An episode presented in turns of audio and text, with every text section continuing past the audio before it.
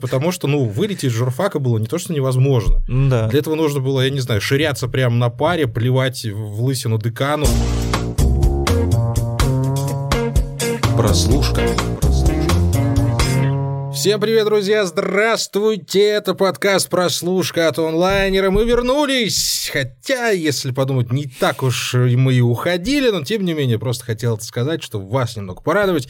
Это Андрей Марьянов, рядом со мной Антон Коллега, мой бессменный, замечательный ведущий. И сегодня мы достали вам еще немножечко годноты, друзья мои, потому что обсуждаем мы совершенно свежий сериал от а, сервиса Peacock под названием «Плохой доктор», или, если быть совсем уж точным, то «Доктор Доктор Смерть, как он называется в оригинале. Не пугайтесь, не так уж все и страшно, хотя кого я обманываю, сериалы с такими названиями никогда не бывают комедиями. Поэтому сегодня как раз-таки а, поговорим о том, что же происходит в этом самом проекте, а происходит там следующее. Значит, а самое главное, о чем нужно знать, это то, что «Плохой доктор» или «Доктор Смерти» основан на реальной истории, а, которая произошла не так давно с доктором Кристофером Датчем, который по каким-то своим внутренним причинам вместо того, чтобы людей лечить, собственно, их калечил, причем делал это долгие-долгие годы, но остановить его не могли по, ну, вот по, по причинам, причинам, которые узнаем. Да, все. которые мы сейчас вам немножко будем рассказывать. Естественно, спойлеров избежать получится вряд ли, но я вам хочу сказать, что посмотреть этот сериал точно стоит, поэтому если вы уже заинтересовались, то поставьте на паузу, гляньте хотя бы несколько серий, потом возвращайтесь к нам, и мы объясним, что же в этом плохом докторе хорошего. Антон, да, там, кстати... Э, я даже ничего не спросил, уже говорить начал. Вот это мастерство.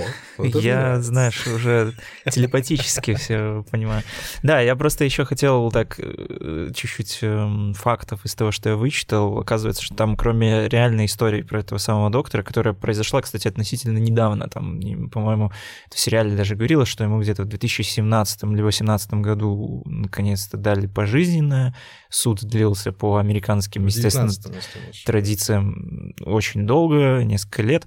Основное действие происходит в 2012 году. Но, в общем, там, кроме реальной истории, есть еще один дополнительный слой, почему, собственно, этот сериал появился, почему на него обратили внимание, потому что он на самом деле основан отчасти на подкасте, который записывала какая-то американская журналистка, и он, в общем-то, произвел довольно большое а, довольно большой такой фурор в медиапространстве, и сразу же после этого вот, собственно, шоураннеры к ней обратились, для того, чтобы превратить это все дело в сериал. Да, но еще раз подчеркиваем, что это не сериал по подкасту, это все-таки сериал по да, реальной да. истории, рассказанной Просто в подкасте. на самом деле я был. заметил, что довольно много в последнее время появляется сериалов, которые так или иначе основаны как-то на подкастах. Тоже там Homecoming, э, который выходил на Amazon, он тоже... Да, Джессика Биль там недавно, то ли да, да, что-то да. с Лимоном там связано, не помню точно название, но есть, есть, да, множество этих подкастов, но не все эти сериалы все-таки одинаково полезна. Но от э, реальной жизни никуда не сбежать, и она, как всегда, оказывается гораздо жестче и пугающее, чем э, иногда может придумать тот или иной сценарист, если тебя зовут не Райан, не Джеймс Ган, конечно же. Э, так вот, собственно, я тебе хочу сказать, что в первую очередь, вот, когда мы общались еще с Антоном до записи, он посмотрел две первые серии и сказал, что вот, наконец-то, я заинтересован в том, что будет дальше mm-hmm. после этих двух серий. И я могу сказать, что действительно он, э, плохой доктор, этот сериал настолько по-хорошему алдово снят и настолько гладко склеен, что действительно а, создателям этого проекта удается сохранять чувство напряженности и чувство такого саспенса. Ну, серии 6 из 10 так точно, потому что я... Там их 8. Да, ну, 6 из 10 это про оценки, конечно же. А, э, но я все ждал, пока он сдуется. Там там вот очень хорошая игра с саундтреком, очень хорошая работа с ним проведена, и такое ощущение, что вот первая серии 4, 4-5, он просто не прекращался. Этот гнетущий, угу. такой пугающий, настораживающий саундтрек, который такой вот просто вот от первой секунды до последней вот этих вот пяти серий. И, и все ждал я, когда же, когда же ковшик сломается. Но вот он не сломался.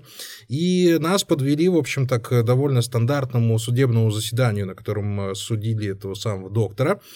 А, и как-то все закончилось так, как и должно быть. По большому счету, ну, я не сказал пока ничего про сюжет, uh-huh. да вообще про всю эту ситуацию, потому что в первую очередь нужно о ней говорить, но в первую очередь пугало меня испугало, как и всех, наверное, кто принимал участие в этом процессе, тем, тех, кто за ним следил, так это вот эта безумная халатность и человеческое равнодушие к тому, что человек убивает и гробит людей. Угу. И э, по большому счету нам-то и показали, что во всем виновата система, конечно же, и во всем виновата какая-то непонятная корпоративная этика, которая совершенно идет в разрез со всеми клятвами Гиппократа и всем, что с этим связано.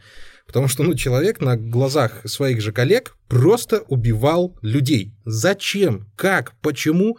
непонятно. И в этом один из минусов, кстати, этого сериала, потому что они, э, если ты обратишь внимание, довольно необычно показали нам вот этот путь маньяка.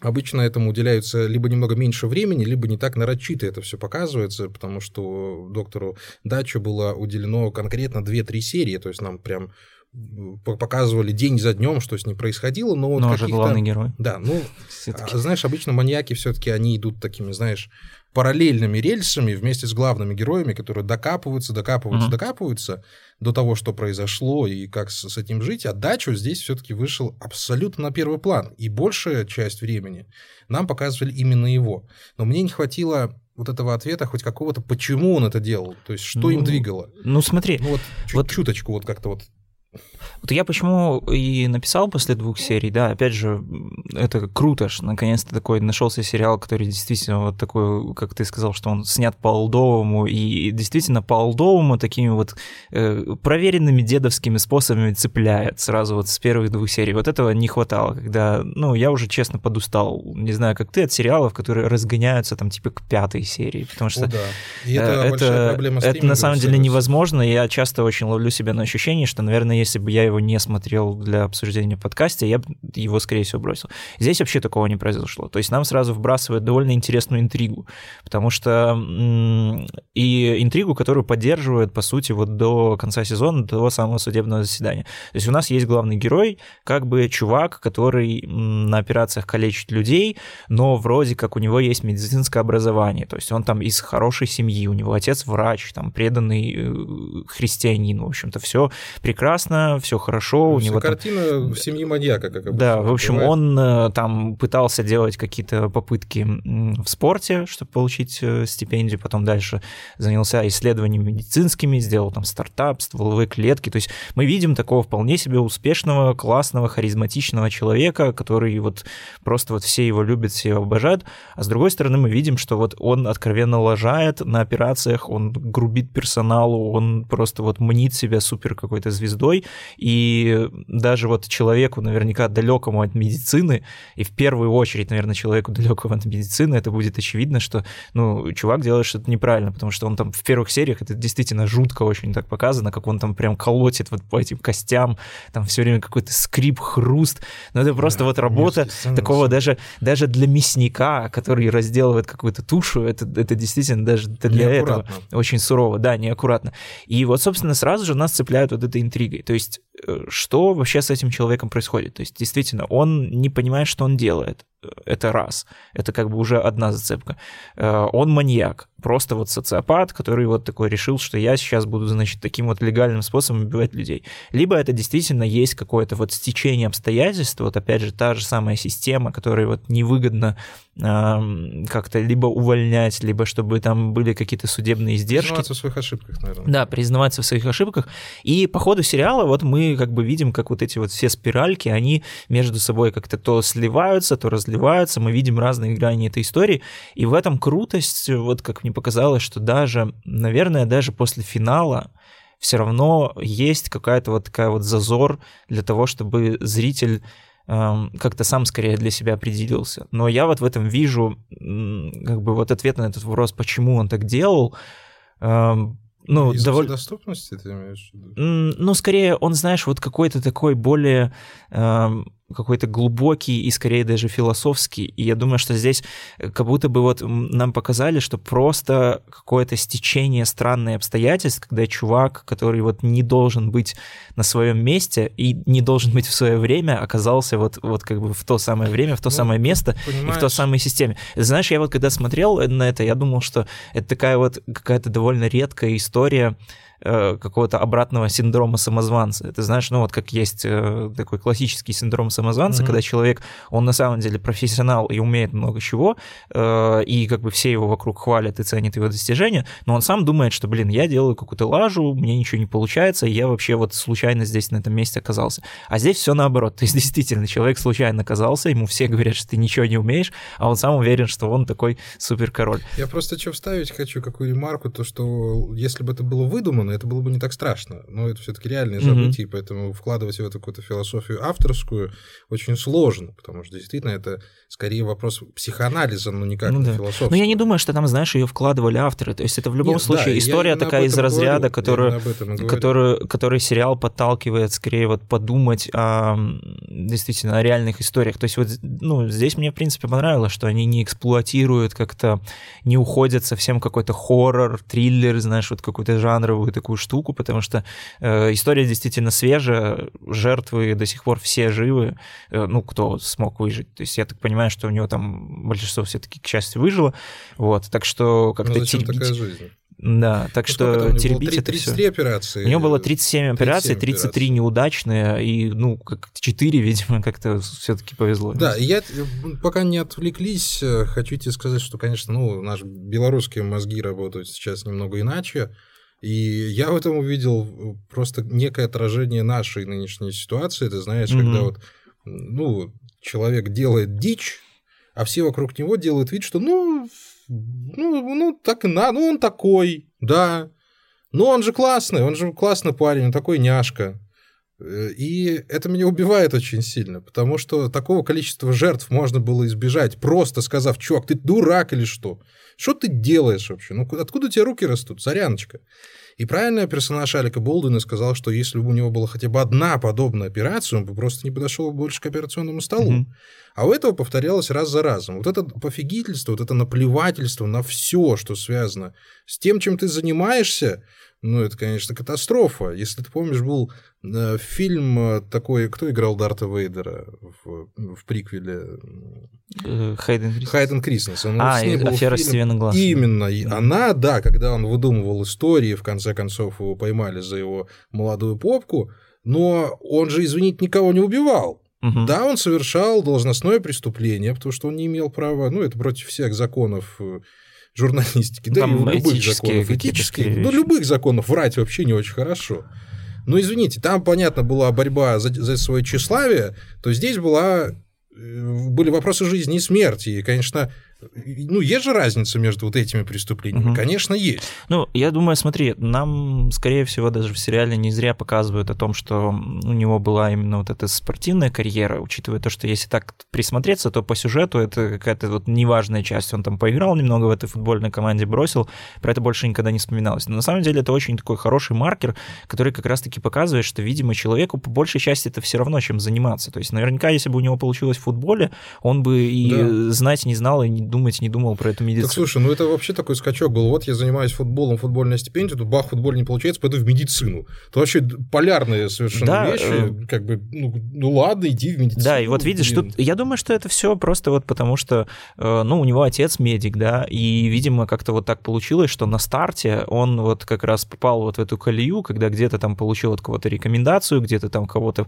покорил своим обаянием, и всем, в общем-то, и плевать. И вот это, да, действительно страшно о том, что как бы вроде бы казалось бы, такая сфера, которая предполагает какое-то наличие гуманизма, что ли. И вот действительно, как о, о чем мы говорили они в конце на суде, о том, что все-таки человек э, в этом случае ставился ниже, чем какая-то вот интересы системы, про то, что подадут в суд на больницу, про то, что им было выгодно, что Данч, он э, займется все-таки этими своими разработками со стволовыми клетками, что-то придумает, там недостаток образования, то, что его там отпускали с пар и отпускали с операции, и он не отработал там свое количество часов, просто потому что там ему говорили, ну ладно, ты там занимаешься. Это вот, знаешь, это тоже это напоминает, ну это очень сильно вот видно даже вот в том же нашем белорусском образовании, когда действительно очень много людей ну, я не знаю, я не могу говорить за все вузы, потому что я, я заканчивал... За могу сказать. Я, да, я тоже заканчивал тот же самый журфак, и я помню, что как у нас много было таких людей, которые вполне себе успешно проходили из курса в курс, там, не придя вообще ни на одну пару,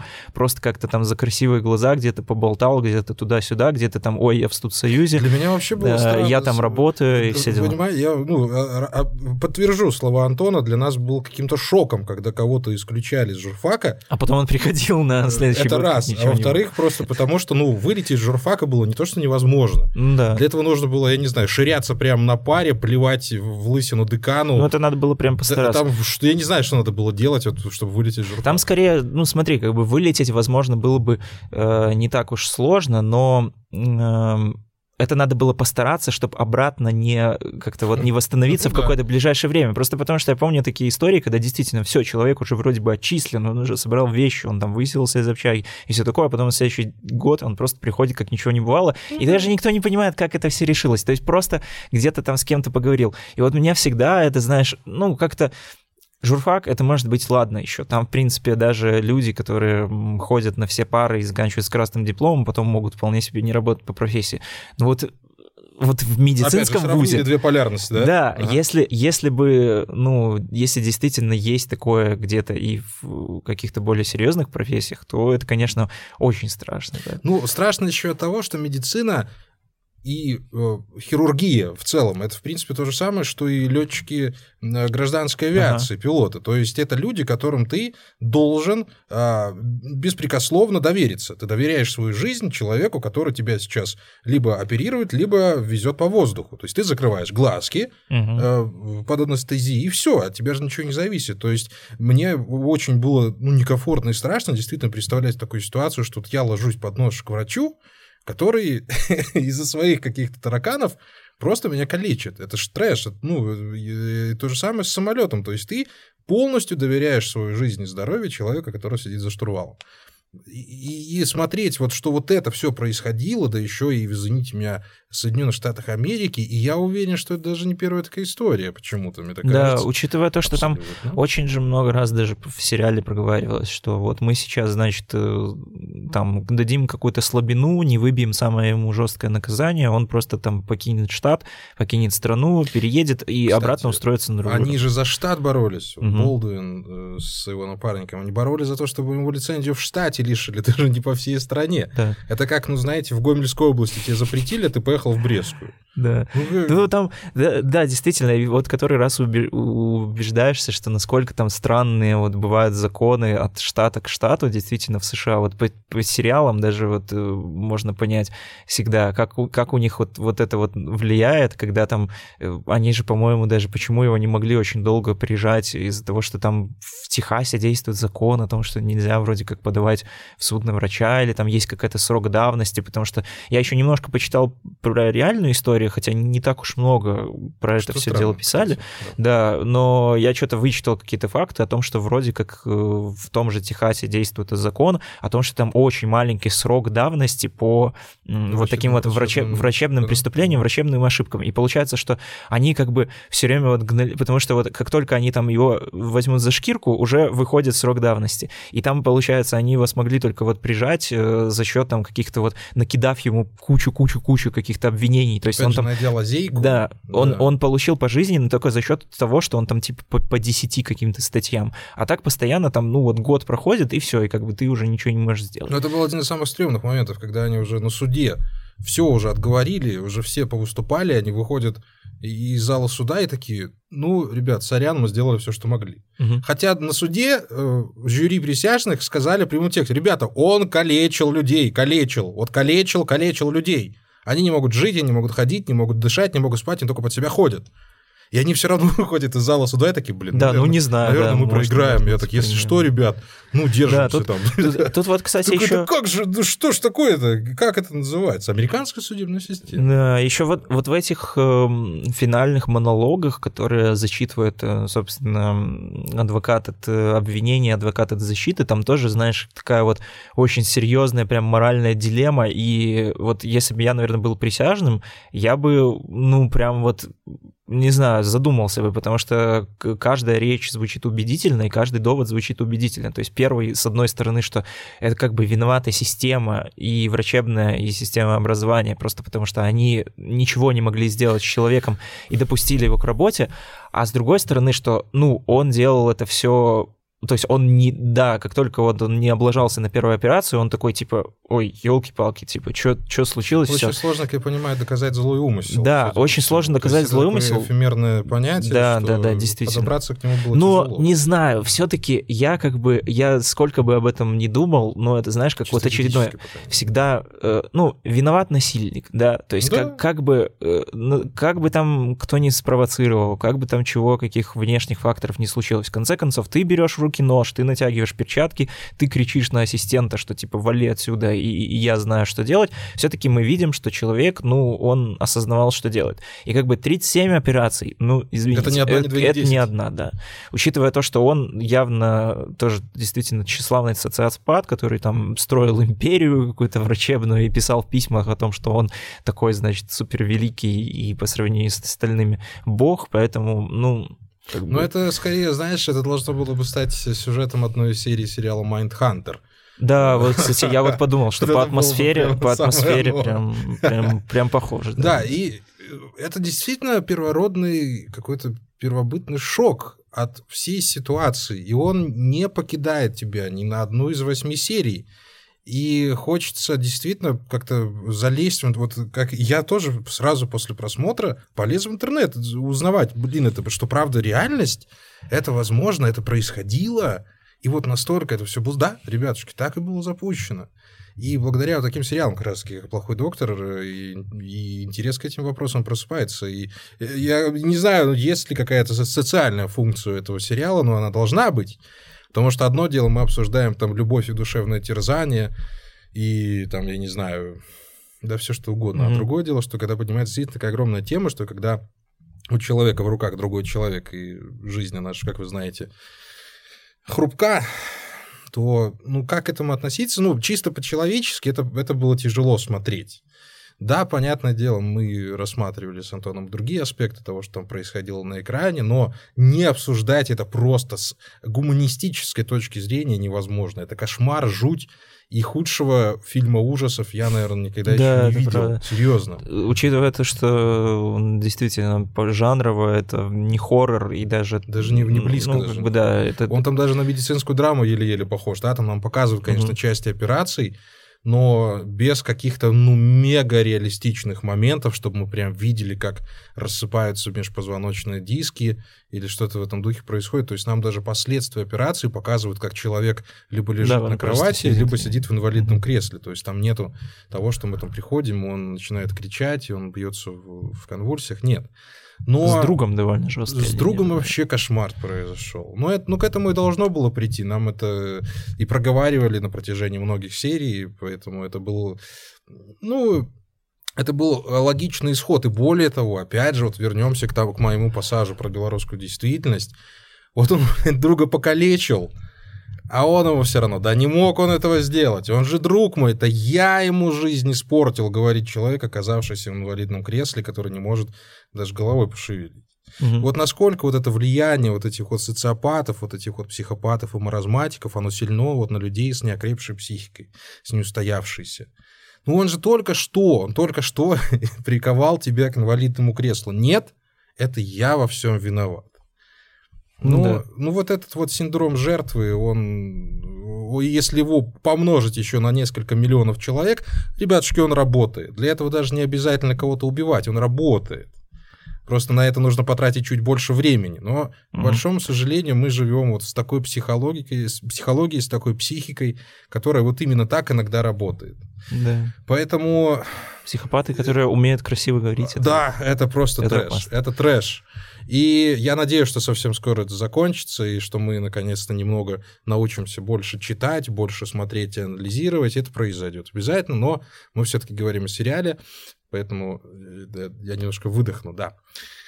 Ой, как тебе э, знаешь кто? Джош, Джошуа Джексон, собственно, который играет нашего плохого доктора, доктора Дача. Я-то его помню очень хорошо по сериалу «Фриндж», что он же «За гранью». Я посмотрел все пять сезонов, чтобы ты знал, я был одним из фанатов этого Ой, но я не смотрел. удивительного Я, сериала по-моему, даже ничего с ним не видел. Да, я помню, что, Что? он просто был, всегда был таким немножко тюфячком и без особого актерского мастерства такого, знаешь, которое можно показать родным, встав на утреннике на стуле.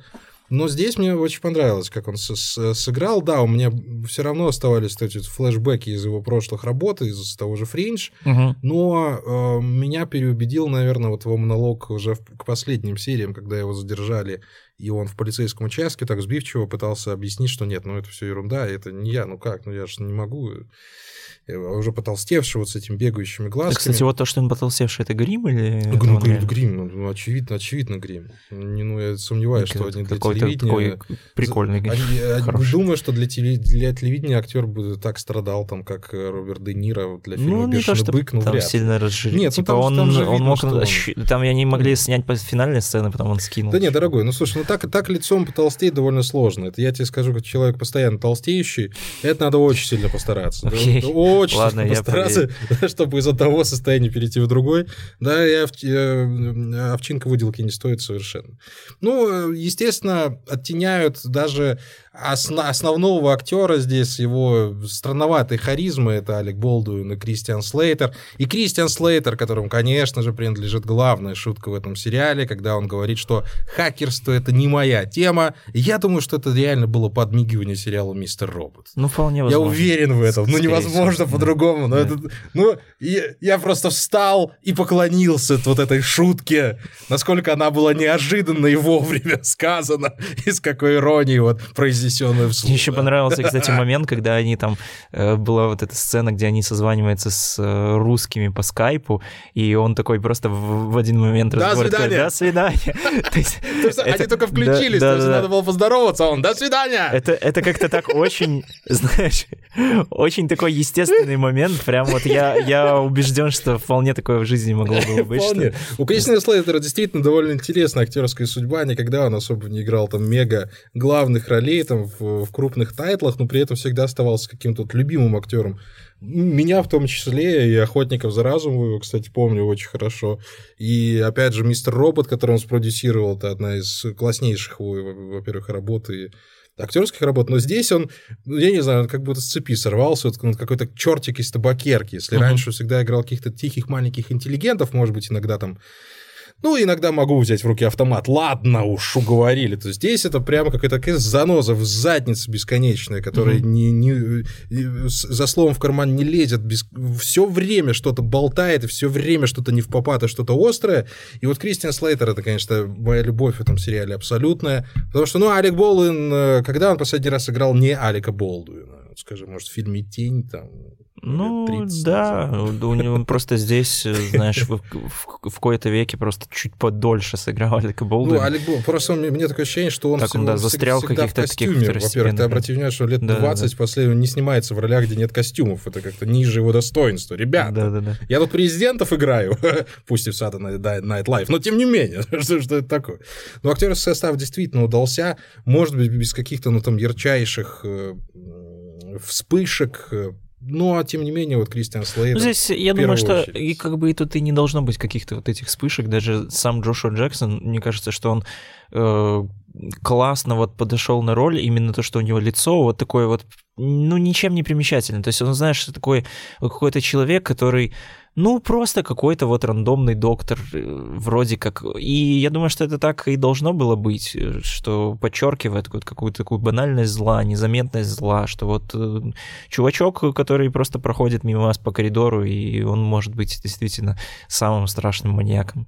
А люди, которые, опять же, вот те же ребята, которые те же самые непримечательные врачи в костюмчиках просто, э, они как раз-таки могут вот как-то пожертвовать не знаю, своим временем, своим как, каким-то, возможно, даже здоровьем отчасти, потому что кто его знает, что он там, может, он не только на операционном столе, ну, может, да. он скальпель может где-нибудь подойти и в туалете воткнуть тебе. Слушай, вот, более того, что... даже обрати внимание, что перед Болденом и Слейтером стояла-то э, дилемма, что, ребят, вы хотите прослыть врачами, которые донесли на, все, на врача, угу. то есть вы же подумайте, вам оно надо, и вот эти два человека, а они в реальности и существовали. Они, блин, взяли свои принципы, э, ну, ну, положили их под рубашку и перли mm-hmm. с ними вперед. А потом, когда надо было, достали их, как данка сердца, и просветили, собственно, путь к этому долбанному правосудию, чтобы оно было не ладно. Да, не, не сказали, что а может так и треба. И, а, просто... а может так и треба, да. Вот да. это вот абсолютно наша позиция, друзья мои. А, это, это настолько обидный анекдот. Расскажем его, нас же русско... из России, наверное, слушают, не знают, что это за национальный анекдот про стул с гвоздем. Ну, попробуем. Да, Я ну, думаю, что, что за последний год, скорее его всего, уже, наверное, много раз. Ну ладно, если вдруг кто не слышал, садится белорус на стул, из которого торчит гвоздь, ему то так неудобно, то так неудобно, в конце концов все-таки усаживается и говорит, а может так и треба. Угу. К сожалению, к огромному сожалению, мы очень долгое время жили вот именно в этой парадигме, и, судя по всему, не мы одни. Как выясняется, американцы тоже с этим прекрасно справляются, потому что ну, ребят, я не знаю, как можно допустить 37 покалеченных жизней, 34, ну, сколько вот, там не так, было. Такая... Это феноменальное какое-то раздолбайство и попустительство всеми жизненными принципами. Мы вот уже, да, не один раз убедились за там, последнее время о том, что как раз-таки такая вот губительная для людей система, она вот и строится из других людей, винтиков, которые просто равнодушно к этому относятся, которые просто преследуют какие-то свои интересы, там, будь то деньги, будь то карьера, и как бы вот на таких вот вопросах очень многие ломаются о том, что ну что, я сейчас пойду, ну а что я сделаю, ну, что, что будет? Mm. Он все равно отмажется, то есть что, он уже там, значит, 30 операций провел, ну проведет и 31-ю, я ничего не смогу с этим сделать. А вот только действительно упорство и иногда понимание того, что если это написано в каких-то правилах, это не значит, что... Возможно, эти правила, они напис... написаны людьми, которые их не должны делать, так что... Я еще раз, вот я хочу вывести разговор на э, то, что мы не можем даже с тобой сбиться на какие-то детальные обсуждения технических вещей. Это тупо философский разговор. Угу. Ну, даже не философский, но он житейский разговор о том, что такое хорошо и что такое плохо и о том, как важно все-таки взять яйца в кулак и э, заниматься вещами, которые прописаны в законе. Потому что никто же не говорит, что у него были какие-то оправдания, я имею в виду про этого э, доктора маньяка, у него были какие-то там предпосылки. Да нет, ну он просто нарушал закон. Когда ты просто нарушаешь закон, ты за это должен ответить. Угу. Но и опять, и опять, и опять, моя хата с края ничего не знаю. Добрый вечер, ля, до свидания. Ужас, ребятушки, ужас. И с этим ужасом, наверное, надо быть знакомыми. И на него надо смотреть глазками, слушать его ушками. А если есть такая возможность, иногда даже трогать ручками, чтобы больше никогда к этому не прикасаться. Или хотя бы делать все для того, чтобы этот кошмар предотвращать, и это все в наших с вами силах. Всегда было и всегда будет. Поэтому сериал «Плохой доктор», он же «Доктор Смерть», как бы страшен он не был, как бы не страшна была эта история в реальности, она обязательно к просмотру, она обязательно к осмыслению, и она обязательно к прочтению mm-hmm. и к деланию выводов в первую очередь.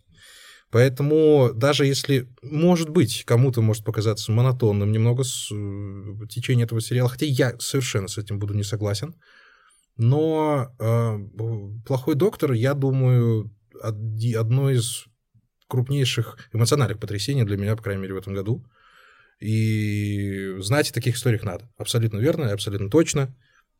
Я бы, я бы не знаю, что еще больше сказать. Ну, да. ну, это просто, да, история больше, собственно, чем просто отдельная история, больше, чем сюжет. То есть больше, он раскладывается сюжет. и накладывается на как мы видим на любые ситуации, даже там ситуации хоть в целой стране, так что... Поэтому если у вас, друзья мои, будут, будут силы, э, ну, мы более-менее передали вам весь тот ужас, который происходил в этом сериале, а если у вас будут силы, они у вас обязательно найдутся, потому что вы смотрите хорошие сериалы и знаете, что мы плохого не посоветуем, обязательно посмотрите сериал «Плохой доктор». Вот, видишь, вот плохого не посоветуем, «Плохой доктор». Посмотрите сериал «Доктор Смерть», друзья мои, тогда я смогу избежать вот этих повторок в одном предложении, а вы получите огромное удовольствие и заложите в свою голову еще несколько важных мыслей, которые обязательно приведут нас только к хорошему. Поэтому спасибо вам большое. С вами были Андрей Марьянов, Антон Коляга. Это подкаст «Прослушка». Совсем скоро услышимся. Подписывайтесь. Всем пока. Пока.